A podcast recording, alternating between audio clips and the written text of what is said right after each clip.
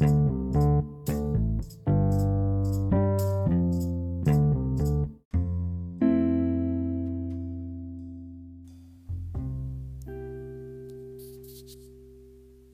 juga akhirnya pada sesuatu yang paling aku benci dari pertemuan. Ya, perpisahan.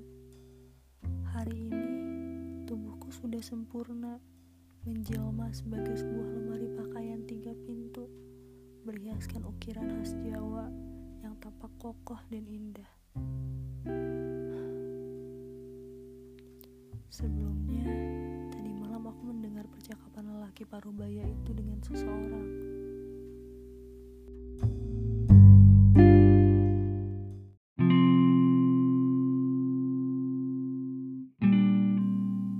J J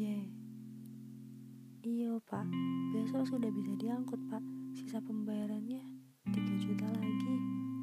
Begitu katanya. Telepon itu ditutupnya. Ia lalu menghampiriku dan berkata kepadaku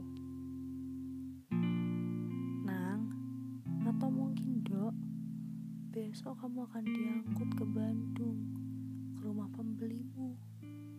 Semoga kamu tahan lama ya. Kamu salah satu karyaku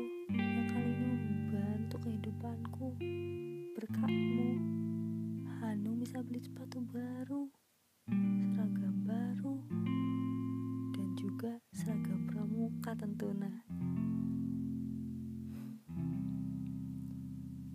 Mendengar ucapannya, rasanya ingin meneteskan air mata.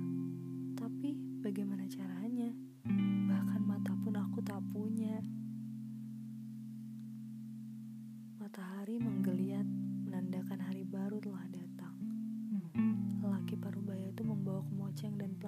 yang sangat besar.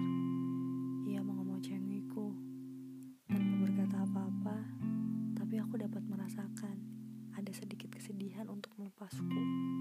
Namun ada kebahagiaan juga yang terpancar karena tahu bahwa ia akan mendapatkan apa yang ia butuhkan saat merelakanku.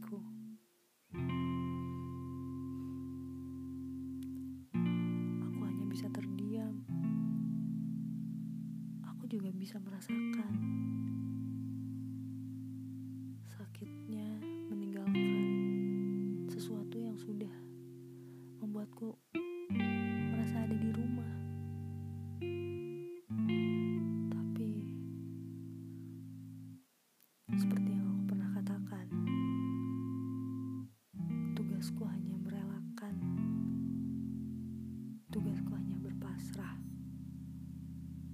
Tidak seperti manusia. Tidak selalu harus memasrahkan segalanya. Masih bisa mengupayakan sesuatu untuk diraih. Masih bisa menolak untuk tetap tinggal ataupun ingin pergi. Tidak seperti aku. Tapi mau bagaimana lagi?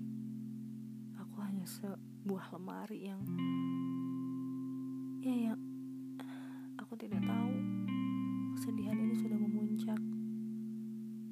Bahkan aku kehilangan kata-kata yang ingin aku katakan.